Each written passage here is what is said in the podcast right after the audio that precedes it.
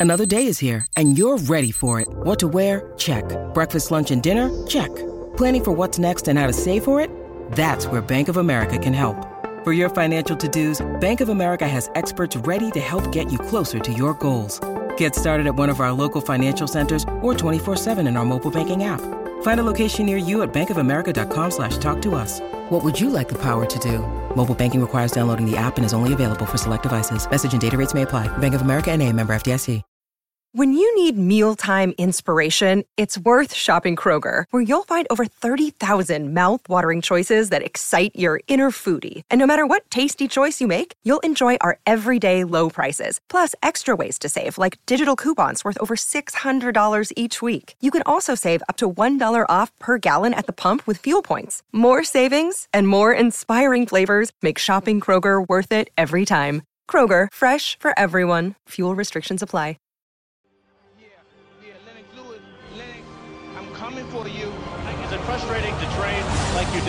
Have No, I, I seven or eight seconds? for this fight. I only trained probably two weeks or three weeks for this fight. I had to bury my best friend, and I dedicated this fight. I wasn't going to fight. I dedicated this fight to him. I was to rip his heart out. I'm the best ever. I'm the most brutal and Michigan, most ruthless champion there's ever been. There's no one can stop me. Lennox is the conqueror. No, I'm Alexander. He's no Alexander. I'm the best ever. There's never been anybody ruthless. I'm Sonny Liston. I'm Jack Dempsey. There's no one like me. I'm from Nairclaw. There's no one that can match me. My style is impetuous. My defense is impregnable. And I'm just ferocious. I want your heart. I want to eat your children. Praise be to Allah. Hello and welcome to another episode of Ringside Fracas. I'm your host Naeem, and today I'm joined by Dapo. Dapo, how are you, bro? I'm doing well, thank you. How are you, my brother? I'm good, bro. We had a good fight. I mean, this was this weekend was a fight that I think was a bit underrated, and that's mainly to do with the weight class it was involved in. But for Yeah. me, this weekend was as big as a sort of Spence Crawford type. Not the similar big, but in on that same level in terms of how big it was going to be, the fighters that were involved, and how excited I was going into that fight. Um, so we're going to get straight into it. Bam versus Sunny. We've wanted that fight since uh, Bam ste- came back down to flyweight um, in 2023 and won the belt in WBO, the WBO belt. No messing around. There wasn't none of this negotiating stuff. There wasn't any like, uh, uh, I need this, you need that, we need to get this, do this. You know, we didn't wait too long for this fight. This fight was one of the quickest made fights we've got. A 27 year old Sunny Edwards, who's probably at the best form of his life, against Bam Rodriguez, 23 year old, still coming and finding where his levels at and where he's at in this sport. Um, and still what he's done to that point before this fight, amazing for a 23 year old. And going into it, I think my thoughts were that Bam's last two performances weren't great. Uh, It, it was good. He won him. It won him the titles and defended his title, but it wasn't elite, and it looked like he was struggling with certain things. With Sunny's, it it was like he was, but with Sunny's, it looked like he didn't find his level yet. Like he didn't find the right opponent that was really testing him. There was a fight before that a year ago that he did have, which kind of did test him a bit, but again, it wasn't that kind of test. The reason why this fight was so anticipated was because two fighters in their prime, they need to find that opponent that's going to bring the best out of them. And I tweeted before the fight, like a couple hours before the fight, I said, I hope we get a standout performance like we did in the Spence Crawford fight, um, like we did in, in Tank Garcia, uh, in the Haney Prograis fight. We get one fighter that on paper this looks good, but one fighter really stands out and they assert their authority and stamp themselves on the scene. And we got that from Bam.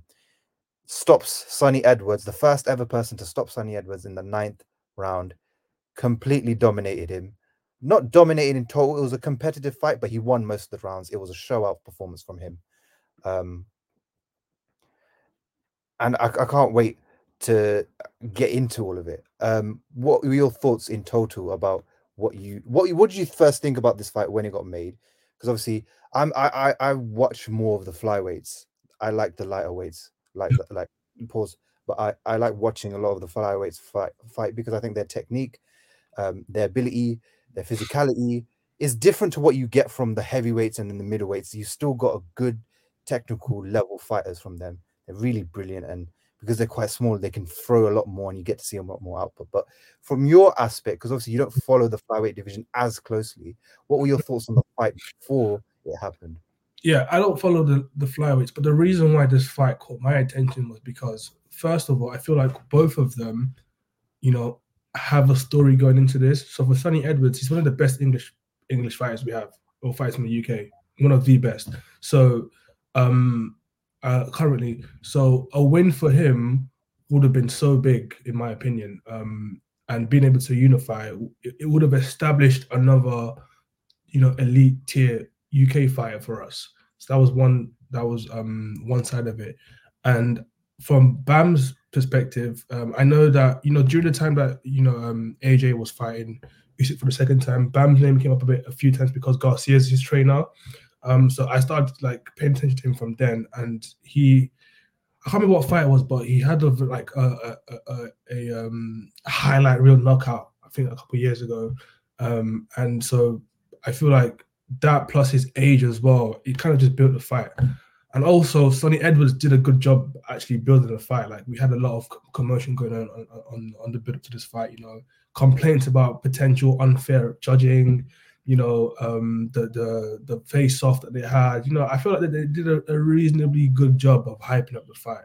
So I was locked in, um, and boy, this fight exceeded my expectations. Genuinely, um, I didn't know what to expect initially because, like you said, I don't keep up with the flyweights, but I do know flyweights. These are going to throw like 100 punches per round and things of that nature. But yeah, the, the fight was incredible. Um, my, my my thoughts on the actual fight itself. So I watched it. Um, I stayed up to watch it. Um, so the first round, I gave. I think I gave the first one to Sunny. Uh, it was more of a feel out round, of course, and obviously Sunny was moving really well, um, and he was trying to get his jab going and uh, it was kind of they were kind of trying to feel like each other. But for me, from that round on, it just felt like I just had this feeling like the inevitable was going to happen, which was Sunny getting stopped. And I think the reason why I felt that way was because everything that Bam was landing had an impact. Like I felt it as the viewer. And whenever Sunny would land any punches, and Sunny was landing some great punches. Like I'm talking about some crispy one twos.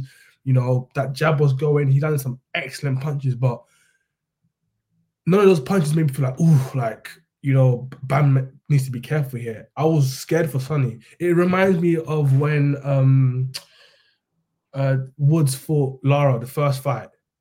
It, it, it, adjacent to that, it was kind of like that, where you know, regardless of who's winning around, you just can't take too many punches from this guy. And the inevitable happened. I think it was round nine. We got the stoppage. Round nine or ten. Round uh, nine right now, right at the end of round nine, you know, um, Bam hit Sunny with the crispiest. You know, he hit him with a right. Was it a, left to the body and a right, left to the body and right over the top?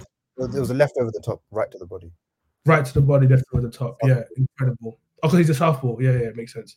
Yeah, incredible. Um, and you know, it just, you know, massive respects to Sunny. You know, he got in there and he was game for this fight and I feel like he gave he, he gave it his all, man. He he was there to win. He wanted to win, and you know, regardless of how people feel about the quit and no quit, everything that led up to him being dropped, he didn't show any signs of I want to quit. Like he he was he was in the fight. You know, obviously when he went back to his corner, he might have to have reevaluate some things, but he said himself that from the second round he couldn't see out of his left eye right or left. I can't remember which one. Is this, uh, it's his right eye, I think it was. Yeah. Right eye. He couldn't see out of his right eye since like from the second one onwards. So, you know, um, yeah, and to still go in there and still try to win, I have to give you respect, man.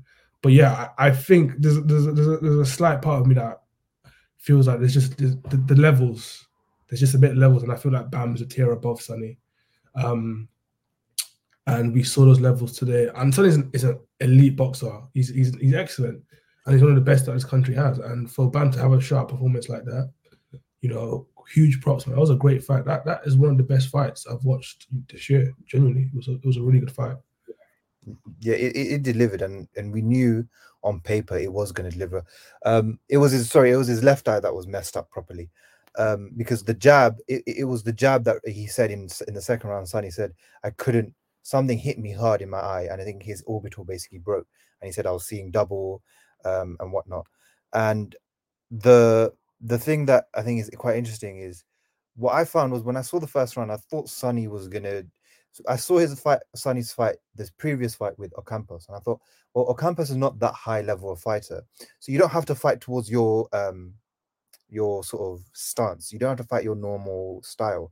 You, you can go out and take more risks if you think that you're higher level than them, which he was. But I thought he's not going to fight like he did against Ocampos against uh, Bam, because obviously that's a high level fight. You're going to stick to what you know, your strengths and whatnot. So I was quite confused as to why he, in the first couple rounds, decided oh, I'm going to, you know, cut uh, front on the front foot, try to take the center of the ring rather than making Bam come to me. Even though he knows in Bam's last fight he did struggle to um, cut off the ring. The good thing that Bam did, I saw, was getting that jab off straight away, getting that off, and also the left, uh, the right hook, his lead hook and lead uppercut that he was throwing. So in you know we watched the obviously the Haney Prograis fight. And one of the biggest things about the Haney Prograis fight is the footwork between the two. And Haney every time was always because he's the because he's the orthodox guy and Prograis was southpaw was always going to um Prograis right, so Haney's left. And Prograis would open his right shoulder and basically turn with him. And that's he's very slow with his feet, so that gives uh Haney all the time to turn, um, to move and get the angle and not get hit at all with anything. What Bam was doing really well was either he was keeping up with his feet by stepping across, or he was throwing a lead right hook so that uh, it would collide with Sunny as he's coming in, as he's as Sunny's stepping to his left because he's stepping to Bam's right. So he threw that right hook and that right uppercut, and just brilliant performance. Like he knew everything in front of him and he could see what it was, and he's just breaking him down, finding his range. And one thing I've said always about Bam Rodriguez, he has so many shots in his arsenal that it all comes out once he starts flowing. And it was a brilliant performance. Um, he had trouble in his last fight cutting the ring off. He looked very lackluster. The fight before that, he was in a war with a tough Mexican that was really staying in the fight and really sticking it to him, and he couldn't really affect him. But this fight, his shots were affecting Sunny. Um, his jab was clean, and his body shots were really good, especially when you have a mover like Sunny. That was very effective, like his body work. Yeah, when you have a mover like Sunny, you want to limit the movement. That's how you keep him stationary. just attack that body, and that's what he did. Just went to the body. It was a proper masterclass on look. There's a guy who Sunny's legs didn't look like how they normally look, and initially I just thought maybe the moment was getting to him. But when I watched some of the rounds back, it was because of what Bam was doing to him. Yeah, that's why he couldn't move like how he normally moves. Yeah, uh, it's just they knew what to do to uh, limit Sunny. I think Sunny could have done better in terms of how he started that fight um, and the problems that he could have offered uh, Bam. But at the end of the day, you go with the performance. It might have been because maybe he thought if I fight the way I normally fight, I might not get on the judges' cards because they'll give it to him off of pure aggression. Whatever the case is, it wasn't the best plan from Sunny Edwards, but he's a dog. Like the guy is a dog. He was getting hit with so many shots and he was coming back trying to win.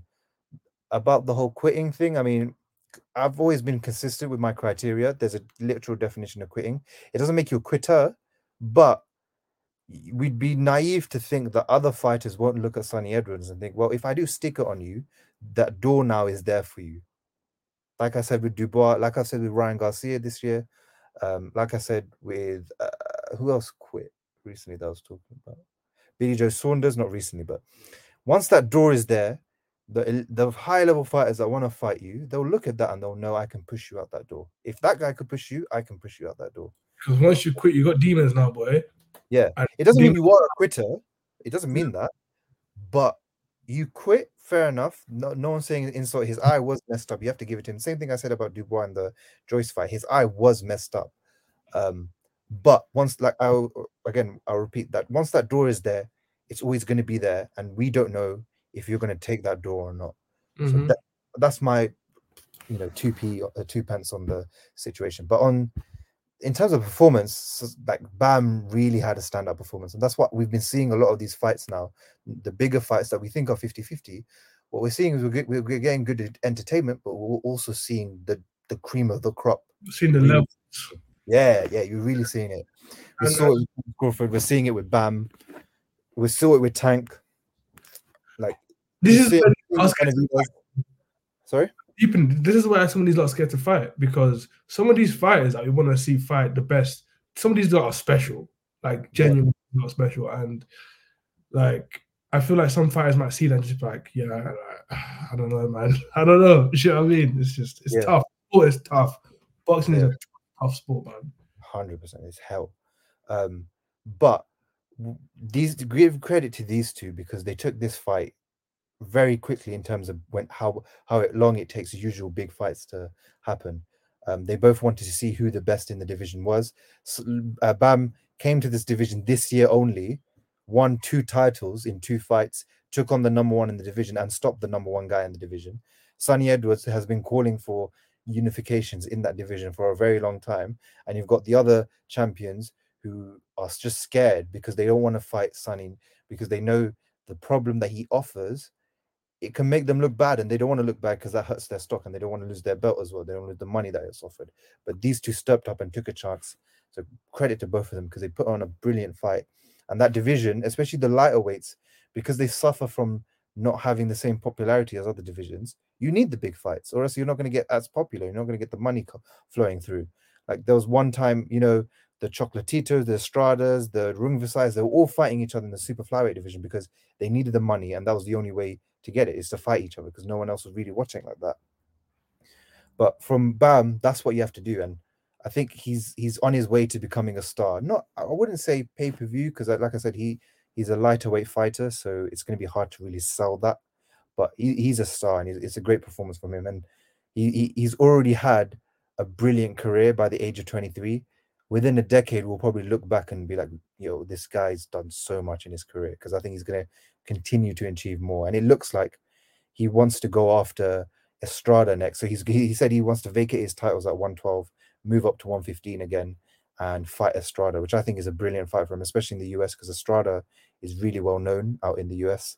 Um, that would be a brilliant fight, and the Mexicans will go out to that fight as well because that's brilliant. Because you've got a Mexican guy fighting, and then uh, Rodriguez, who obviously he's American but Mexican heritage, so that would be a brilliant fight to set. But for Bam, it's sort of now let's go to 115 and go for the big names like the Estradas, the in eh, the people in Japan, um, Ioka, Tanaka, all the big names. You've got to go for them now, especially because you you're in the lighter weights. You don't you don't have the luxury of fighting a B level name and having the same effect. You've got to fight the A level names in order for your career to keep going up and for you to keep getting that money. But look, credit to both of them. I was excited for this fight. Really delivered, man. I'm, and I'm very happy with it. And with Sunny, we've got to give him all the credit in the world because he went out there, he fought, he lost. It, it, it's, it's boxing, but he tried and he gave us what we wanted a good, brilliant fight. And he'll be back there again. Well, obviously, he needs to heal up, but he'll be back there. And I hope he does finally get some of the fights that he's been wanting to. Because a lot of the times you'll see, like, you see these boogeymans that lose. Now everyone wants to fight them. So hopefully he does get the fights now that he's been um, wanting for a long time. But what what a night, man! And this this night is what boxing's all about. Just getting the two best in the not in the not in the division, but in the world. Some of the two best boxers in the world, and getting them to fight. And it was a brilliant um, performance, man. Andrew Tockley says great performance by Rodriguez, but my boy Kenshiro stops still stops him pretty comfortably. Yeah. So if you don't know Dapo, Kenshiro Teraji is a hundred and eight pound fighter, unified, I think WBC and something else. Might be WBO, I can't remember. But he, he's a very good fighter. I always tune into his fights live. Um, uh, yeah, he's 22 and 1, WBA, WBC, and the ring 108 pound fighter. Really good fighter. And if he does step up, if Teraji does step up, Japanese guy, if he does step up to um, 112, I would love I would love to see him fight Sunny Edwards or something like that because Sunny Edwards needs those big fights. And Japan, especially for the lighter weights, it's a big market that that should be cracked at some point for the Western lighter weight fighters because those fighters like Teraji, Nakatani, Inoue, uh, Inoue's brother, um, Ioka Tanaka, for example, there's a whole loads of world class fighters that can get them a lot of money if they fight them and pretty big fights. So I can't wait, man. But this was such a great event. So big up Matchroom because they really last two weeks they've been going ham like Haney Prograis and then now uh, Bam Sunny and then next week obviously the big well next week this Saturday the uh, big Saudi card. Like we've been treated to a lot of big fights in this last December and what a way to end this year, especially with this fight, which this fight I feel is the best fight out of all of them, but obviously the most underrated fight because of those their weight classes. But yeah, anything else do you want to add about um that fight? Nah, nah, all good, man. Yeah. So uh, as we were saying, we started off December very well. Got Haney Prograis. We had Ryan Garcia um, returning at the start of the month. Um, and then now we move on to the big Saudi card. Obviously, we've done a big preview um, over every all of these fights um, in detail. Uh, if you want to uh, check that, it's our last podcast, so you can check that. That was like two weeks ago. Um, also, any if any of you lot have any thoughts, please comment it. We, we'll read it out, and would lo- we love to interact with uh, everyone's thoughts and what people think about certain fights and certain things going on in boxing. Um, yeah. So finally, I mean, December twenty third. Since the start of the year, because you remember the start of the year, Talk Sport. I remember who his name, um, Simon Jordan, came on saying, "Oh, I have this rumor that they're going to try to do um, uh, Fury, Usyk, and Wilder Joshua on the same night on December 23rd. And the whole whirlwind that kind of followed that. I don't know, it, was around April time. And the whole whirlwind that kind of followed that because everyone's like, oh, are we going to get this? Are we not going to get this? Are we are? Finally, we're here. And we've got a card which obviously doesn't live to the same hype as what we thought it could have been. But it's still a good card, relatively. It's not the best card. still a very good stacked card that I think a lot of people in terms of casuals. Interesting card. I have interest in it. Yeah. I don't think it's the greatest card ever, but it's out, out of ten, what would you say? Um, I think it is a seven point five out of ten. Yeah, I agree. Seven to eight. That's yeah. That's, it would be even better if the two main events were swapped, but yeah, yeah. So um, one second. So uh, my computer froze. So I'm just going to keep talking until it unfreezes because my computer always does this for some reason. Um, you can still hear me, right? Yep, I can still hear you. Okay, cool. So let's start off with the first fight. What I'm going to do is I'm going to start this off and then I'm going to turn my computer off and come back on. So I'll, let, I'll hand it to you. Yep. Um, let's start off with. Do you want to start off with the main fights or do you want to start from the lower fights? Let's go in order. So okay. lower fights, and we'll get to the main stuff. Okay, let's the two mismatches. We don't need to talk about them. So yeah, yeah, yeah. this is something we'll. Yeah, forget yeah. So for everyone that's watching, Hrgovic De Mori is a mismatch. Nothing needs to be talked about. If Hrgovic doesn't destroy him in one round, and everyone that got involved in making that fight doesn't get arrested, I won't be happy. um, Sanchez versus Junior Fa. Junior Fa got knocked out by Lucas Browne in one round. That's all you need to say, brother. That's it. So, all right, let's start with Bivol Arthur. I think that's the next fight and then it'll be Opetaia after that. What do I yeah. say about Bivol? Do you want to go? Yeah. You know, I'll let you go because I know you love about Bivol, and I'm gonna quickly switch off my thing. Yeah, you know, I love a bit of Bivol pause, but um, now so I'm really intrigued in this fight because Bivol was, I think it was both of our fight of the years last year, right? Um, so I'm really interested to see how or he he he looks like um, now coming off a long layoff. He hasn't fought in over in almost over a year. It's been over a year. Um, so I'm really interested to see what he looks like in the ring. Um, I don't think um, Lyndon is on his level. I think Bivol's are quite like two or three tiers above. So I'm expecting to see a, a, a fight similar to Bivol versus um, Spider Craig Richards, but probably look a lot more easier um, from Bivol's perspective, only because you know of the only because of the um, ring rust that we might see. But I'm really, really interested to see where Bivol's currently at, and hopefully we can set up uh, an undisputed fight with him and Beterbiev, especially coming off um, the Fury fight. We saw Fury and Ngannou card. We saw Bivol and Beterbiev in Saudi in, in um, Saudi together. So I hope we can obviously get that put together. But yeah, really interested to see this fight. I'm expecting a, a, a shutout performance, especially in a flush. I'm expecting, you know, Bivol to comfortably win most, if not all rounds. Um, I don't think, you know, I don't think um Lyndon offers anything special. I'm even I'm still even angry that um um Yarde lost to him that first time. Um, so I genuinely, I genuinely don't see, I don't, I don't see Arthur giving Bivol any problems. Like the only thing that Arthur has over Bill is, is height and, and reach, but I don't think that's going to cause him problems. So yeah, that's my take on the fight. Yeah. Um. Yeah. Sorry for, again for my laptop technical issues. No worries, bro. With Bivol, it's just it's a, it's frustrating because he had one of the best ever years he's ever had by beating Canelo and then Zurdo, and you're thinking, when you have a year like that, you have to at least follow it up the next year with something. Okay, maybe not as big, but at least being active and keep fighting. You have to, especially because you're not a star, you've gotten the big exposure there, and yet you want to. He's lost the momentum, man. yeah, eh, no, no one cares anymore. Like the, the Canelo fight's in the wind now. No one really cares about that. Again, Zurdo again, that cut fight's in the wind. More people talking about Beterbiev, even though he fought in January, but still people care about that because he's fighting Callum Smith next in January. Um, so he's sort of lost the momentum he kind of gained. That's his own fault because he tried to do all these negotiations with Canelo, tried to get more money, tried to do it at a lower weight class, tried to do whatever, and he basically tried to gamble. They made a gamble, they it flopped, and they are where they are now. But this is a good chance for him now. You're in this Saudi card. The Saudis are going to overpay for you. And what I'm hearing is that the Saudis are getting most of these fighters that they've signed on this to, onto this card. They want them to come back again. So like Opetaia, I know he's got a multi-fight deal now, um, and we'll get onto him. But so for him, it's now the opportunity. You're on this big card. A lot of people are going to be watching. You need to put do a job on Lyndon Arthur. An interesting thing I saw at the press conference: Lyndon Arthur was limping. So when the fight was announced, he was limping. Now I don't know if that's because something, whatever. Obviously, you don't know, but it does seem like Lyndon Arthur take, has taken this fight because he's got paid a boatload of money. There's not really going to get anywhere else, um, and it's also a title shot that he's not going to get if he does goes through the normal channels.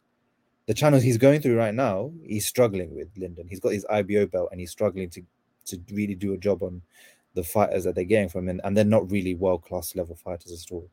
So I'm not expect, like you said, I'm not expecting much from Lyndon Arthur. If he can, and I hope he does, he, he I, I hope he puts on a career best performance because I want to see Bivol come through that. But I can't, I can't. If if if against lower class fighters, you're still kind of in your head stuttering whether and thinking whether or not to let your right hand go, and you're not really, letting it go like that. You'll do the same against Bivol. Bivol is even worse because once you feel his power, you're not going to feel the um the uh the one the willingness to trade with him as often. Um, so I'm expecting. I can't lie. There is a very good chance that if Bivol's not really on it, that we could get a stinker here where Bivol wins, but he doesn't really win that like amazingly. But I'm hoping we do see that, and he. I want to see him cook Lyndon Arthur. Like he should cook him differently. Lyndon gets scared a lot in fights, and once the pressure's on, he folds a lot. Um, and if Bivol can apply that pressure, he can get Lyndon Arthur to fold. And technically, he's much better than Lyndon Arthur. Everything Lyndon Arthur's good at, Bivol's ten times better. So this should be this is this is in my eyes this is a mismatch, but it could become a stinker. So that, that that's my take on it. Bivol should win by he should win by stoppage. I think he should eventually down the stretch stop Lyndon Arthur in the later rounds. Like he gets the feel for him, starts to work him out, and then later rounds just really turns the gears and gets him out of there. And because stoppages or even getting a knockdown, something he's missing in his career. And the reason I say that is when you fight when you want to fight a guy like Beterbiev, yeah, you can have power that keeps you honest. But if you don't have that power to at least drop someone, especially when you're on top of them, pause. Um, Beterbiev is not going to be troubled. And Better Beterbiev knows he can knock anyone out. He's knocked everyone out that he's fought. So you have to have at least a bit of power to keep him off of you. So Do you know how insane that is? To What- knock every single person out that you fought it's just at this at this position of your, of your career. That's so great. that you're world, yeah, him and Matías, the fact that they're world champions and they've knocked everyone out that they've fought at a world champion level is insane. And it's more insane for Beterbiev because he's been world champion for a very long time. That's ridiculous. But it's yeah, freak, freaks of natures. I think in Russian cyborg. Better be well, his his his the, the his fit we could tell what you know when him remember we were talking about in the group chat when him Mhm. and Arthur him him and um Yarde Beterbiev and Yarde did the face off. And then we, we just I was telling you man when you when you see them stand together and you just compare the sizes of their fists next to each other Better Beterbiev's was like twice the size of Lind of uh, Anthony Yarde's fist. Like the guy has a, like one of those guys whose hands are built for boxing. He's built to punch people in the face. The same thing like you know Brock Lesnar in the UFC. they had to make different size gloves for Brock Lesnar because his hands were so big. Even for heavyweights, they didn't have the right size glove for it to fit in. They had to specially make, I think it was like quadruple XL gloves just so it could fit his hands. Some people just got certain genetic bits, genetics about them that it makes them perfect for a sport. And Beterbiev's got that when it comes to his hands. And then what's even worse is Beterbiev's really good at boxing, like he can box. So I'm, I can not wait to preview that Callum Smith fight. That's gonna be a good one. Uh, yeah, anything other than a Bivol stoppage or domination complete is is poor on Bivol's part. He's been given a chance here to show out and look good here. So good fight to come back to from injury. Agreed. I, I expect the same. Um, yeah, I'm only. I'm, I'm I'm not super confident on the stoppage only because he's been out of the ring for a while, but I'm expecting a, a very dominant performance at the very least.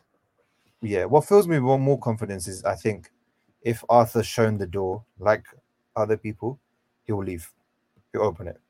He's gone. So we'll see. Um, the next fight, Jai Opetaia is taking on Ellis Zorro. So Jai Opetaia in the build up to this, which really pissed me off, is um, the IBF basically out of nowhere, two weeks before the fight, said we we're not gonna grant your request to fight Zorro. So either you cancel this fight and then you fight Briedis at some point, or we strip you. The worst part is Briedis didn't complain when the Zorro fight was made. Briedis said he can't fight for December anyway. So this fight for Opetaia is just for him to um, keep busy. Keep busy. And also, he's been offered money by the Saudis that he's not going to get anywhere else. Again, mm. most of these fighters have been. So the IBF, for some reason, two weeks out of the fight, just decided to have main character syndrome and go, no, we don't want our thing on this. We don't want our belt on this. You have to listen to us. Even though that if he did listen to them, he still wouldn't fight until like February. So he could fight now and then still fight in February. So there's no issue with what he's doing. What it truly is is the IBF don't like for some reason. They just want to be the main, like I said, main character syndrome. They want to be in, in the headlines. They want to be um, seem like they're doing a good job when they're not. They stripped um, Joe Cordina when he had an injury and gave it to uh, made it a vacant title belt against um, Barrett and Zelfa Barrett and Rakhimov. He got hmm. injured a month and then a, a, month later because he can't fight because his hand was injured from the fight he won it in. You're saying no, he has to vacate his belt because he's injured. Like he's just dumb. Like the, the sometimes like all these sanctioning boys just stupid. So There's no consistency at all in their rules. Yeah, all. so I think Opetaia, he said he's he's he's binning the belt. So I'm happy he is. At, at some point, you have to just go to the sanctioning bodies, but like, look, um, you, are letting certain people get away with certain things, and you're also applying these like these rubbish like rules and stupid things you're doing. I'm not gonna screw your belts. I don't need your belts. And good thing for Opetaia because he needs the, the, money makes more sense for him because he's got a multi-fight deal in Saudi. So he's just going to keep making money that he's not going to get in the cruiserweight division, especially at cruiserweight. It's not that lucrative. So big up him for that. But going into the fight, Zorro's not Zorro's similar level to Jordan Thompson, maybe a bit better, but similar level. I, I expect I, this is a mismatch. I expect Jai Opetaia to again go through the gears, show out again, really show how cold he is, and and stop Zorro brutally in this fight. What do you think? I have the exact same opinion. This is another mismatch. Yep, I, I, I like it's it's one of those fights like Bivol and Opetaia, one of those fighters. I always want to see their fights but I'll be honest, these fights aren't that competitive on paper. They're not. They shouldn't be. Like especially the, how I think and how most people view Bivol and Opetaia in terms of the levels. This is way below their level. Way way below. This is somewhere. This is where. This is where you can add to your highlights. This is where you can, you know, you can get those YouTube clips, you can get those viral moments, and you can make, you can build your profile a bit. So I'm expecting Opetaia to stop Zorro brutally. I'd say within nine rounds. Within nine, he should do it.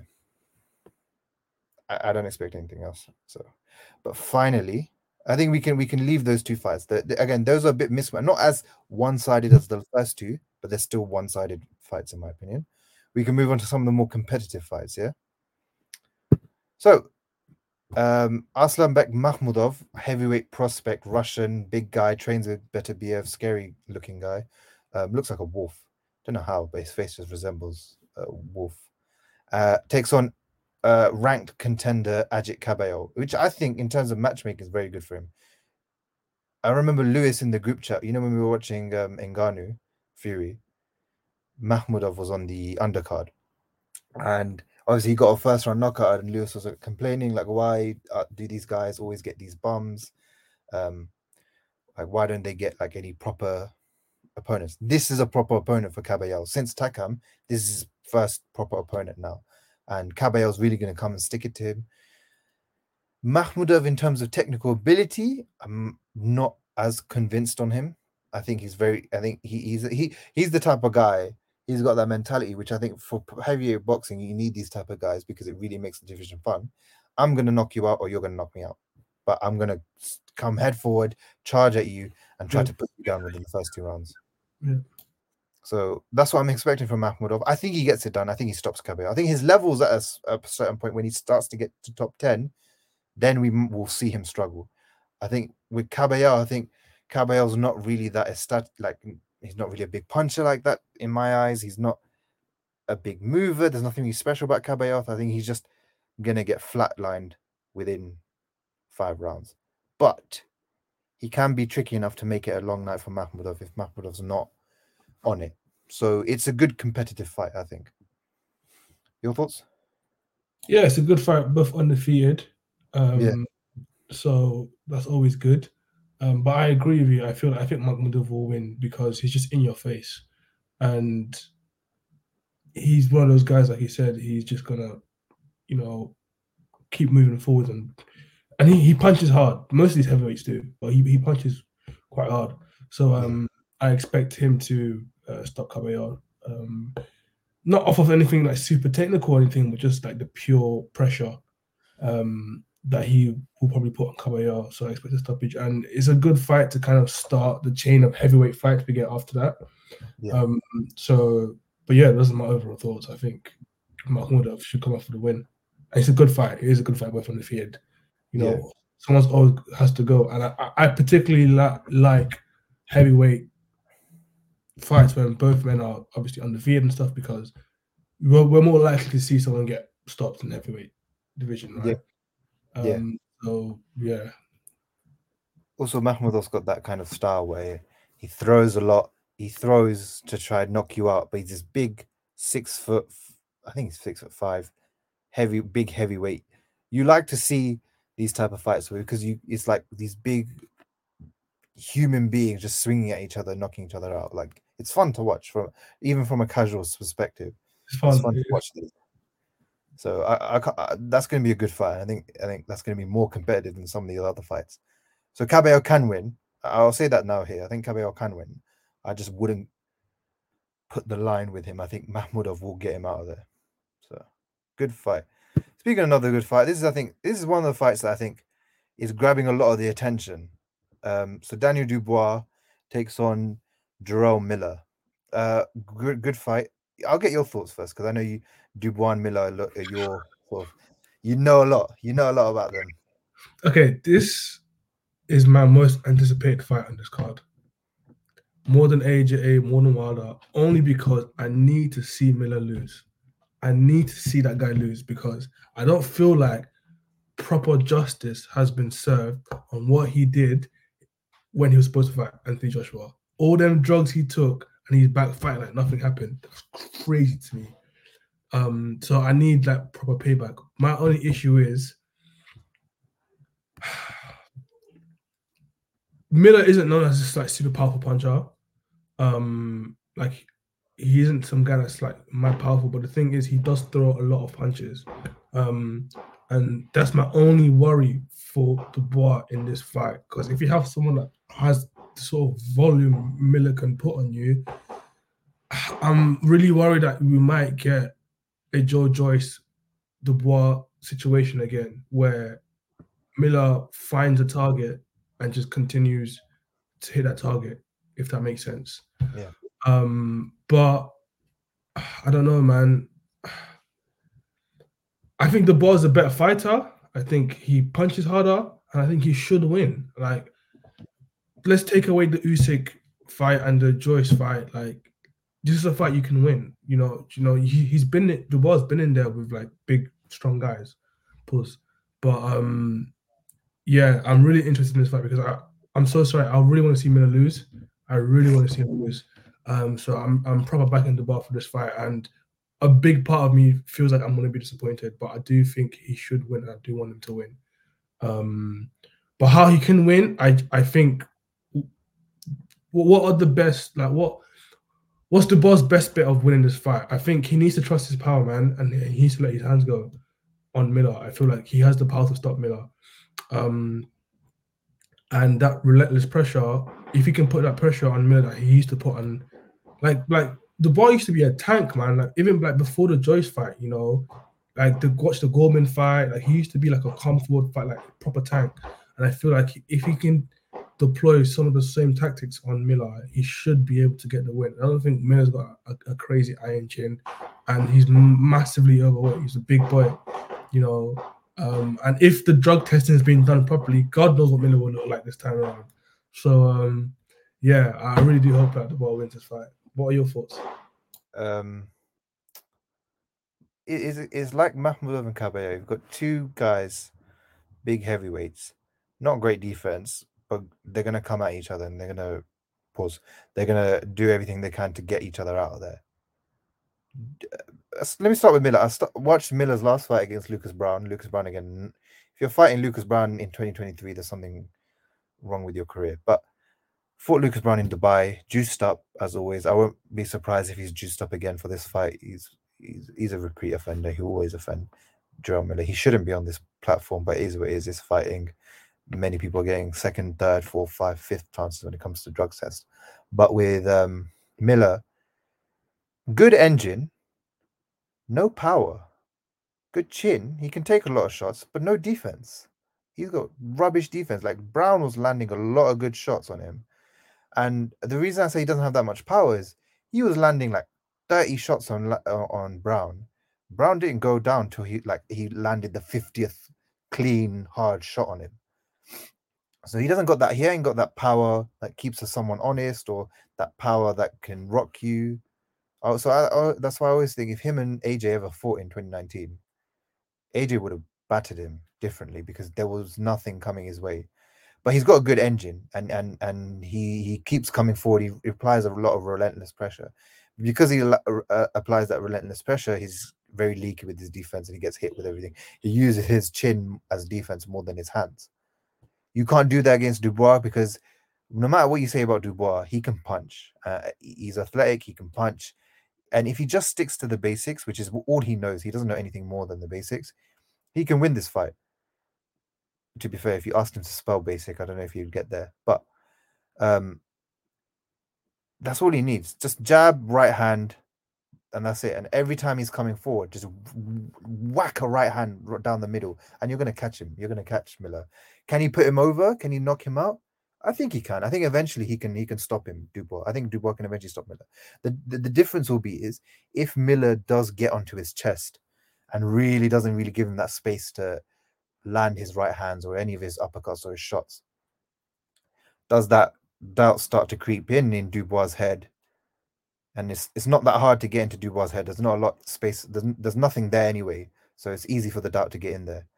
And does that door appear for him where hmm, I don't want to fight this war of attrition? Because I, I do think that it's this is going to be a war of attrition. That both fighters are going to have to come through something tough to, to win this fight because they're both going to stick on each other. The good thing for Dubois, like I said, is Miller doesn't hit as hard. It's just he throws a lot. So you don't have to worry about single shots really hurting you, but that there are many shots. But if you if you're able to time your shots and you're able to catch him, you he can do a lot of damage because if Browne is catching him with those shots, if Dubois catches him with those same shots, Dubois can definitely hurt him. Even if he break something in his face, Dubois can punch. There's, there's no doubt that Dubois can, can punch. He can definitely punch. Um, so it's an interesting fight because, like you said, it's something where everyone's looking forward to. Because look, Miller can sell well. Everyone knows that Miller can sell a fight well, and also, it's it's tough to see who wins, mainly based off of Dubois. If Dubois is mentally there, he can win this fight easily. I think this is a fight set for him to win.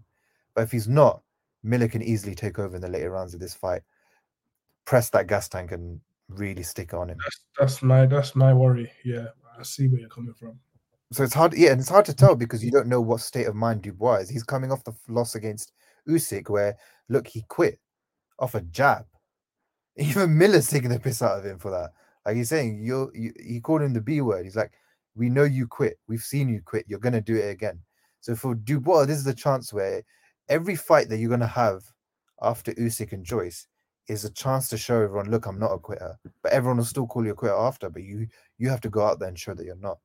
And I think this fight could turn into a situation where we will see if he's a repeat offender. Does he keep quitting again and again and again and again when someone sticks on him? And I think for Dubois, a lot is riding on him because I was saying this earlier um, on the GC that he's very lucky that uh, Frank Warren really like rides for him. Pause. But like he really backs him. He really, you know, invests in him because he wouldn't be getting these opportunities otherwise. Who like he he got he quit against Dubois. He quit against Joyce, but who got the first title shot? Joyce or Dubois? Dubois. Dubois before Joyce has not had a world title shot yet, but Dubois already had one against Usyk this year. And now, even though he lost to Usyk and quit, he's on this Saudi card making money that he would never get anyway. But he's getting that money now, and the Saudis are probably going to bring him out again. And Joyce will probably never see for the rest of his career. look at look at look at how look at how Frank Warren treated the two of them after their loss. Mm. When when Dubois lost against Usyk, he went to Talksport. He made sure they went to Talksport, and like the whole agenda was we're appealing. It was a, it wasn't low blow, it was a body shot. Daniel Dubois should be world champion. With Joe Joyce, what do you do? I think Joe Joyce should have a different career. Like he he backs Dubois so much. Crazy. And they both are his fighters, which is mad. Yeah, but he backs Dubois so much that Dubois is very fortunate. He does not deserve most of these opportunities that he's getting, but he's Mm. getting them. So he has to make the most of them. But I do think that this might be the cutoff point. I think there's a certain point that Frank's gonna go, look, I put a lot of crap, a lot of bloody money into you, yeah, because I wanted you to fight AJ, wanted you to fight Fury, uh, Whyte, etc., and make me a crap ton of money in stadium fights. But you haven't delivered on that level. If you cannot beat Jarrell Miller, who is rubbish and tailor made for you to knock him out, um, that's it. Like, yeah, go do like I don't know drawings with crayons or something like that. Like, just do something stimulating for your brain because there's nothing there. But like, I, I, honestly, like it's he's he's he's this is this is his makeup for Jarrell Miller. It doesn't matter for Jarrell Miller if he does. I mean, it matters in the sense that if he does win, he knows he can get towards AJ, he can get towards Wilder, he can get towards Fury, uh, he can get those bigger fights if he delivers on this stage. But he will always get these opportunities because he sells well and he can just use the outside circuit, which is what he did before. He went, he fought in Dubai, then came back and fought, and now he's here. He can just come back. He can he can sort of creep his way back in. Dubois doesn't have that resilience, and Miller hasn't really lost. I don't think Miller's lost before. Let me just check. I, uh, I forgot his record. Undefeated. Undefeated, right? Yeah. Yeah. So Miller's undefeated, so he can lose a fight. I'll be the first there. Sorry. I said, trust me, if Miller's lost, I'll be the first there. Yeah. He hasn't lost. yeah, he's undefeated. Yeah. So for him, he can lose. Mm. and he can still sort of come back. For Dubois, this will be three losses, two on the bounce, and then everyone will be like, "Well, there's not much really to look at anymore. You're like you, you're not really that guy." So need Gerald Miller to lose. yeah, I don't like him either. I hope he loses. Like the only problem will be I wish it was AJ, but I'll take this. No, I, I don't. I hope it's never AJ because the one thing I Yeah, he'll make money from that. He'll make bad money he'll from make a lot of money. He doesn't deserve it. And look, Yeah. he, he no, it wasn't the fact that he failed once. It was the fact that after he failed, he failed again against Jerry Forrest. I think he was meant to fight Jerry Forrest, and then it fell apart because he failed a drugs test again. So And he lied about why- it. yeah.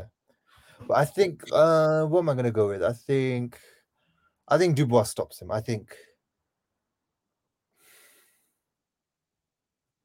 I think seventh, eighth round. Stops him as well. So the, ball stops him. I think. Seventh, eighth round. I think he stops it. I, thi- I just think Miller takes too many shots for my liking. Mm. And he's too fat. Yeah. Like, Punch he- shots, drug shots. He takes all of that. but and I think uh, there was a DAZN promo video, and this guy went to a buffet and just started eating for the promo. He's just fat. He's just fat. But I think he just takes too many shots. He's not mobile enough. He's not he's he's not as skilled hmm. like Joyce and Usyk, where he can get a jab going and really stick it in Usyk uh, Dubois' face and give him all issues. He's going to come hmm. forward and take eat a lot of shots. I think he's going to give Dubois more confidence. I think this is the fight that Dubois needs, kind of where he's going to be able to get back into his sort of rhythm and really get him out there. I think I think seventh round, yeah, seven eight round around those areas. You- You're hmm. saying the same as well, innit? Yeah, agreed. Perfect. I hope. I hope it gets mine six. Face down, ass up. Yeah, I need him finished. And then after, and it, needs to be like you know when um, what's his name? For um, Fabio Wardley. Yeah, His name. It needs to be like Adley. Yeah, I need a humbling like sticking his tongue out. Yeah, yeah. Fair enough. Yeah, yeah. I, I need him to get. Yeah, I think I think that I think he will get. I think he will lose. I, I just don't think Miller's that guy. so annoying, so annoying. I don't find him entertaining at all. Like some people say, yeah, he hypes the fight up. I can't stand it, man. I'd rather him not be on the card at all. But for him to lose, I- I'll take it.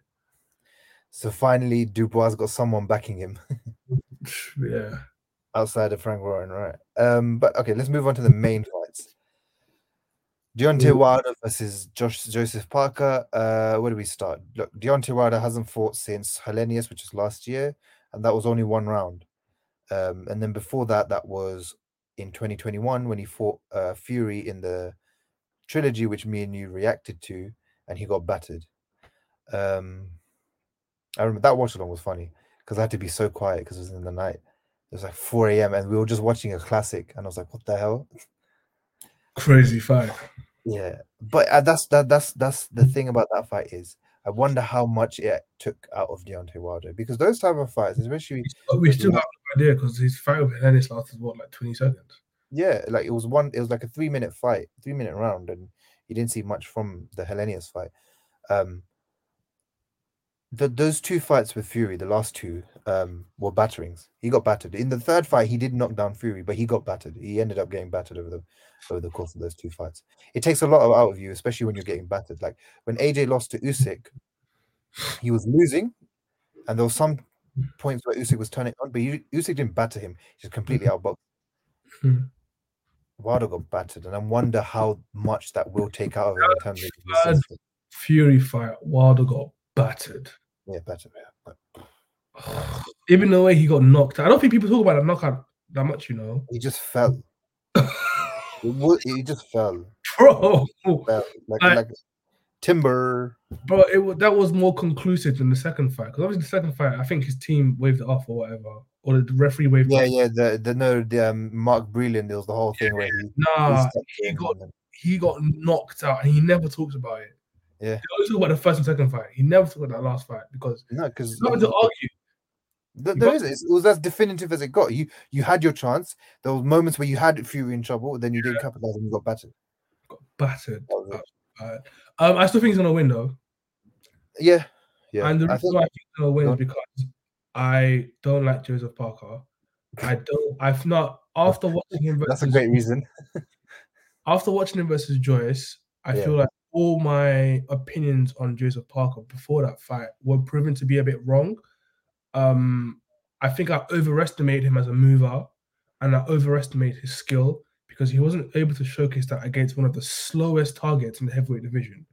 So that tells me Wilder will be able to hit you, and the like for him to win this fight, I think he needs to be he needs to be so mobile, and he needs to. I don't think Joseph Parker is like has like power in both hands like an AJ or whatever. Like, I feel like those are the kind of guys that you know will have probably the best success against a Wilder. And and even Fury, like he he had to change the way he fought to beat him. Like he had to like hurt him and stuff. I don't feel like Parker will hurt Wilder, and I feel like it's just gonna be one of those ones where we're gonna keep going round by round until Wilder lands that big right hand, and that's it.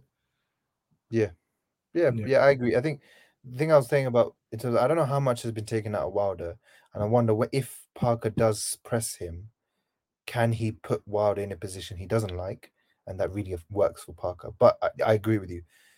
Joseph Parker's had a very good year this year. He's, uh, he's already had three fights this year. This will be his fourth. Very active, opposite of Wilder. This is very active, but not stellar opposition. This is his first.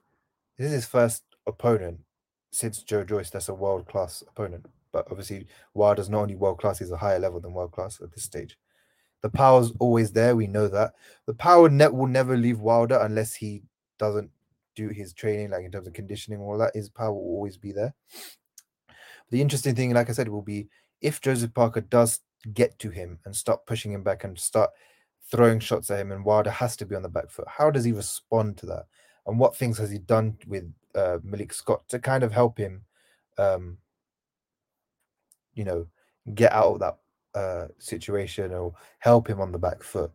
So for Wilder, this is a chance against Parker, who is very hittable, like you said. Parker's hittable, doesn't matter what he does. Andy Lee could can't change that. His trainer can't change that about him. Very hittable, and he's going to get hit by Parker, um, by Wilder. Um, but Parker can cause an upset. I just don't think he's capable of doing it. I just think he'll be able to. I think, like you said, he's just going to get caught, and then he won't be able to recover, and that that'll be it. Whether it's one shot. That's where I am with it, man. Like honestly, that's exactly where I am with it. I think for Parker to win this fight, Wilder has to be worse than we're estimating him to be because we don't know where he is right now after those Fury fights. We genuinely yeah. he caught life with that first one KO was hilarious. But if he's a lot worse than we remember, then I think Parker can capitalize. But if he's average, normal Deontay Wilder versus the Parker we've been seeing in recent years, I'll give that slight nudge to Wilder. I just feel like the things that I thought Parker was, he hasn't shown me that in such a long time. And he will show me that against less opposition, which means the tougher fights he has. Do you remember the Parker that fought Dillian Whyte? Yep. Like that type of Parker, I feel like will cause Wilder so many problems. But he hasn't showcased that skill in in years. Like he hasn't showed that, that, that Joyce that Joe Joyce fight just like completely turned me off because that he Joyce was like tailor made for him. You just move around him like you. you I thought Parker was gonna play with Joe Joyce pause, and yeah, he couldn't do it. And he's just he's there to be hit.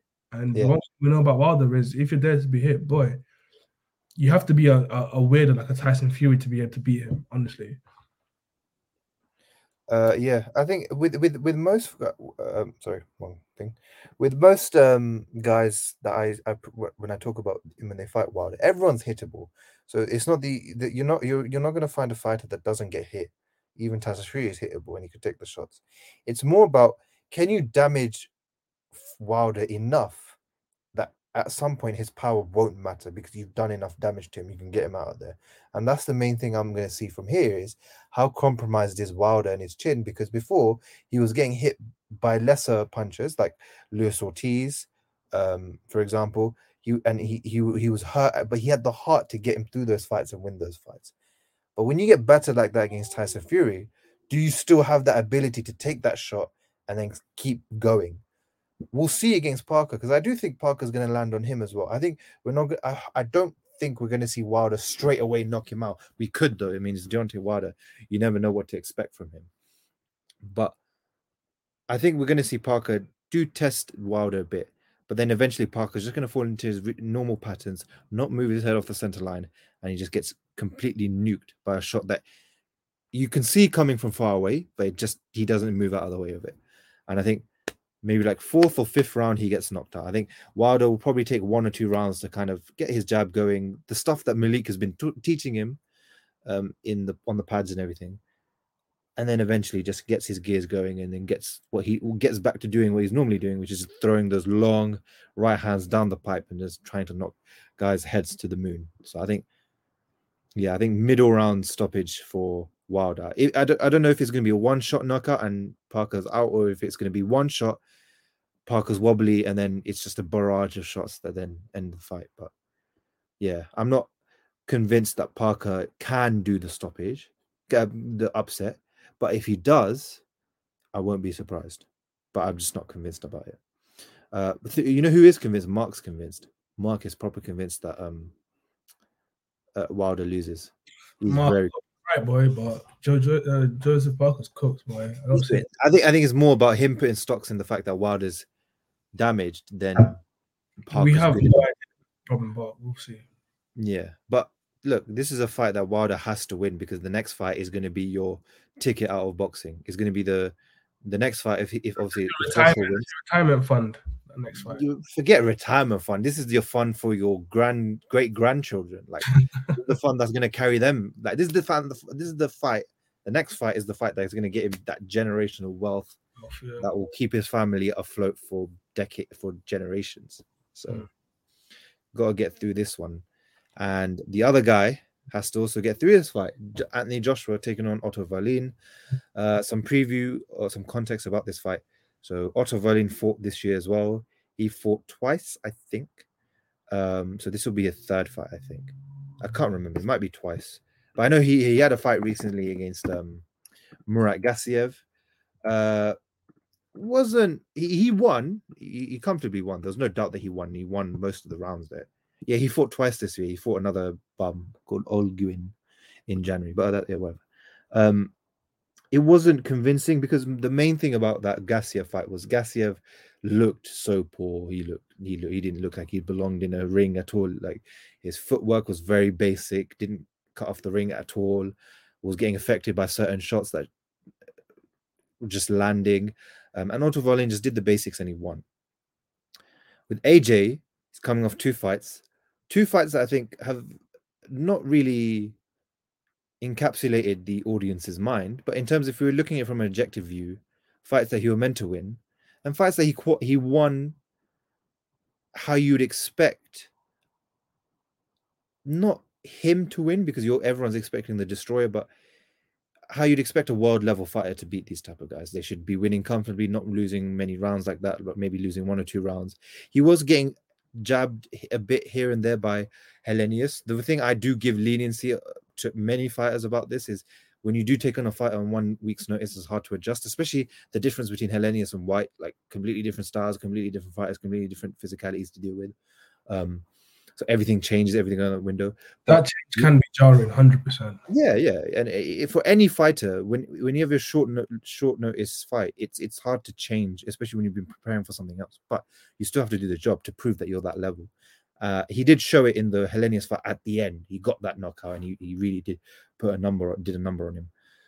Um, so he's had a good year. I, I said when when he lost to Usyk the second time, I want to see his 2023 having three fights because it's really key for him to be active. He hasn't been active in quite a while, and the only way to improve is by being active, get working through some of the kinks that you know you have, and then keep going and keep improving. Um, I wouldn't say he's improving, but I think he's uh, he hasn't improved in his last two fights. He's shown a certain level. That's what I think he's done. Um, he hasn't regressed, but he hasn't kind of wowed us. But this fight is a perfect fight for him to show have I improved? Am I still the same level of world champion, or am I just a bit lower than that?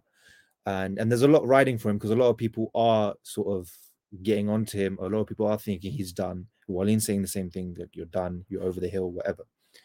Um, the weird thing I did find is that he's changed trainers for this fight. I do get why, because in terms of um, why he went with Ben Davison, because Ben's been there in the corner for the Wallin fight, and also if you want AJ to against someone like Otto Wallin, if you want him to fight a bit long, game on using your jab better and using your one twos, and you know basically keeping him at the end of your punches. Ben Davison is a decent coach for that. I just think it's a bit weird that you change trainers to uh, Derek James. You've been going through that system behind two fights, and then for this fight, for some reason, you're going to Ben Davison and then coming back to you're muted. Sorry, that's that's super weird. Yeah, and then going back after. It's it's very weird, but I mean, if it works out, the one thing I've always said about ch- uh, changing trainers is we never know how it looks because we're not in the gym with them. So th- it could be that maybe this this partnership does work for him. And it's many fight like a lot of people thought Ben Davison, Tyson Fury. What kind of link up is that? Ben Davison's a nobody because Ben Davison was a nobody. No, he was never involved in boxing like that. He was Tyson Fury's friend, but it worked to an extent. It did work when he when he came back. It did work. So it wasn't like you know it, he he used Ben Davison for the first few uh, Wilder fight. He used Ben Davison for the um, Wallin and the uh, uh, Schwartz fights and his comeback fights that he had before. So sometimes in boxing you can't explain it. Some things do work. Like Mhm. you just have to be there and see that it works. But Mhm. it is weird on the outset. You look at the paper, it's weird. Like we're changing trainers and then coming back to trainers and then doing this. But we'll have to see this week how that turns out in terms of what Ben Davison gets him doing. I get what he says that when I'm in the UK, I'm not going to just switch off when Derek James is not here. I had, I had that. Yeah, and Derek is probably a busy trainer now, man. Yeah, yeah, hundred percent. But chain like n- not having Derek James as your head trainer for this fight does not make sense because you are at, you are at that stage where you're now fighting world level fights. You've Mhm, got to keep having the same trainer, so Mhm. you both can keep growing and keep improving. So it does. It is a bit weird, but okay. Uh, uh, uh, we can sort of okay. That issue's there. Cool. The fight itself, I think AJ is more than comfortable enough in terms of his skills. I think he's better than Wallin. Um, it's just a mentality. That's it. It really is just a mentality. Can you put the punches together? Can you get it going? And can you really stamp your authority on Wallin? I think if he really, if he really lands a hard shot on Wallin early on, uh, or I think the one thing I really missed from him that I really used to rate him for, especially when he was on his come up, was his body work. His body work was very good, especially as a um, heavyweight. He was really sticking to the body. And then I always used to say there's a typical formula for AJ fights. In the early rounds, he goes to the body, um, uses his jab, and still has a feel out round. And then because these heavyweights are a bit older, they're a bit fatter, they're not as conditioned. Because Mhm. he's going to the body a lot, they start to fade and falter, and the shots start to come in. He did he did that with um, Povetkin, yeah. The, the he started to fade a bit, and the shots openings were showing. So I, I, I expect the same thing. I think here from Wallin, where Wallin's a bit tricky and crafty, and he's going to make this a very messy fight. He's not really going to let Joshua set. He's not going to really let um, AJ get into that sort of rhythm, or he's going to keep jabbing him from here and there, going to clinch, hold, and make it really, you know, not not excitable to watch, and then land a crack him with a couple shots to see how he takes it. But with AJ, I think you go back to that body, really test his conditioning, um, and just let your hands go. Like, especially because he's not. Wallin's a southpaw, and everyone's like, "Well, it's like Usyk." Wallin's nothing like Usyk. Ah, nothing. Nothing like Usyk. Like, ain't got the. He ain't got Usyk's feet. S- n- n- not the same skill, not the same ability, not the same footwork, not the same speed, not the same experience. Like everything's different. He's like a he's like a pound. If you want to compare him to Usyk, he's like a Poundland Usyk. I wouldn't even go that far. and and AJ had success at certain times with Usyk. So it's not like AJ was completely lost against Usyk. But obviously he lost those fights. Yeah, he lost those fights a lot. But I think he'll have much more success in this fight. I think it's a good fight for him because um it does set you up for training a bit better against Southpaws, especially because you've got someone like Zhilei Zhang that could be an opponent if because he's in the wings, you never know. Um, and also, if he wants to fight Usyk again, I don't think that will ever happen again. But if he does happen, fighting, getting through a guy like Wallin and being able to deal with him sets you up better. Um, also, it's good because Wallin's quite big. I think Wallin is six five. Six six. Yeah, six six six five. So wait, let me see. Yeah, six five and a half. So s- you want to now fight guys that are similar size to you because if you were if we are what we think it is that we are going towards this Wilder fight, you want to now fight similar dimension fighters. I would have hoped that he fought someone like Ajagba because Ajagba is similar to uh, Wilder, big, orthodox, just likes to do those one twos.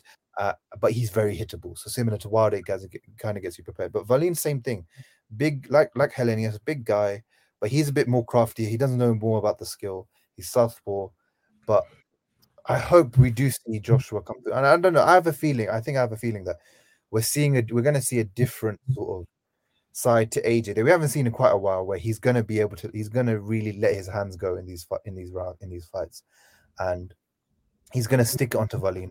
And I think he's going to. I think he might stop Wallin. If he doesn't, he'll probably drop him, and, and then Wallin survives to a decision. So I, I think that will happen. What, what what are your thoughts? Because I know there's a lot riding for you on this one. Listen, AJ, this fight, I see it two ways, right? I believe the only issue that Anthony Joshua will have in this fight is himself and his confidence issues. Other than that, I think AJ should pummel this guy. And the reason why I think so is because I always go back, whenever everyone talks to me about this Wallin guy, I always go back to his fight with Dominic Breazeale. And Breazeale was such a meaty guy, yeah. And in that fight, Wallin showed like conditioning issues that I feel like if someone that's just like above average pushes him, like you said, goes to the body, you know, those conditioning issues will be exposed so much easier. Like every single time people talk about this Wallin guy, I just say, watch his fight versus Breazeale. Like this guy is not only beatable, but he can be washed by like the top five to top eight guys. Um, so I'm expecting, I'm genuinely expecting AJ, especially because they fought before in the amateurs. Obviously, I know pros and amateurs is two completely different games, but because they fought before in the amateurs and AJ is beating, I'm expecting AJ to forget these confidence issues, just go in and just punch him up, honestly, yeah. and just win convincingly. I really want a, I want a, a dominant, and I want uh uh I want AJ to make a, a statement. You know what I'm saying? Everything this man said that in the past two fights he hasn't done that, but I'm really hoping this time he does do that. Um, but it has the makings of either being a, a stand-up performance for AJ or one of those performances where he he he wins, but it's one of those frustrating wins where it's like you should have you should have beat beat this guy up, you know. Um, I felt the same way with Helenius, but like you said, you know, late opponent, etc., etc. Um, I actually enjoyed the, his opponent, his his performance versus Franklin more than Helenius. I actually enjoyed that fight. I was there for it. I know not a lot of people like a lot of people said that AJ was like done and stuff, but I I was expecting to stop him and, and knock him out, but the fight itself, like I, I wasn't frustrated. I was frustrated at the Helenius fight. Like that was, that's the nosebleed AJ. I don't want to see that AJ in this fight. that nosebleed AJ. I don't want to see that AJ, man. So um yeah, I, am I'm, I'm I'm thinking he he he punches this guy. I know he uh Wallin is nothing like Usyk. Like they both southpaws, but AJ has fought southpaws before. Like just because he's southpaw doesn't mean that he's gonna give him the same problems Usyk did. The the problem with Usyk is Usyk is a southpaw and he can move his feet. That's that's the issue. So it's really hard to land on Usyk. While if if Dominic Breazeale can land, land on Wallin, AJ can. That's it. Yeah, uh, well said. Um, the interesting thing for me about this fight will be, especially for AJ, I think if AJ does go last, so he's the main event. Oh, do we not know yet? No, so I, have looked on Wikipedia, I've looked on everything, and it's still just they still build as Joshua Wallin, Wilder Parker, but there's no at the same time. What's going on? No, no, that's that's.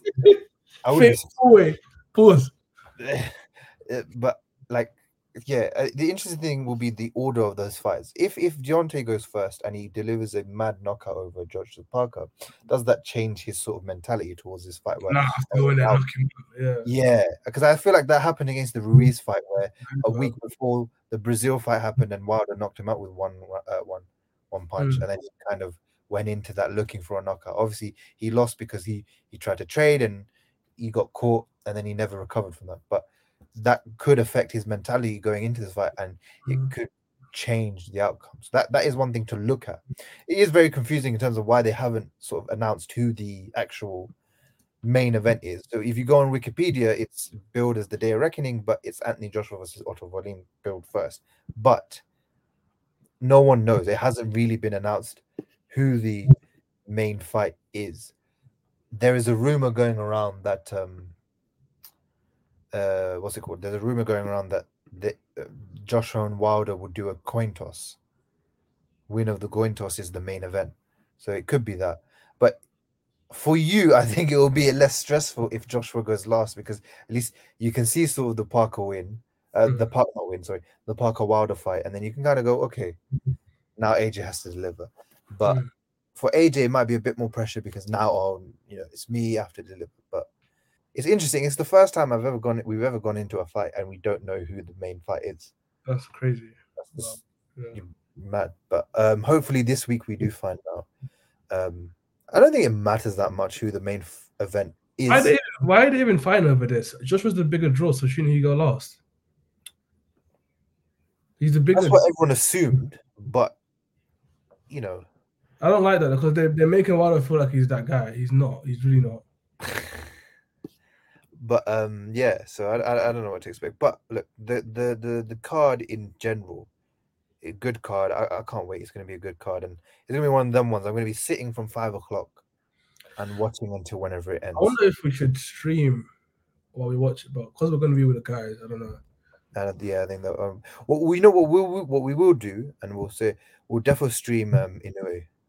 Yeah. Because that's on the bo- that's on Boxing Day. It's Mhm. at lunchtime. We can definitely stream the Inoue fight.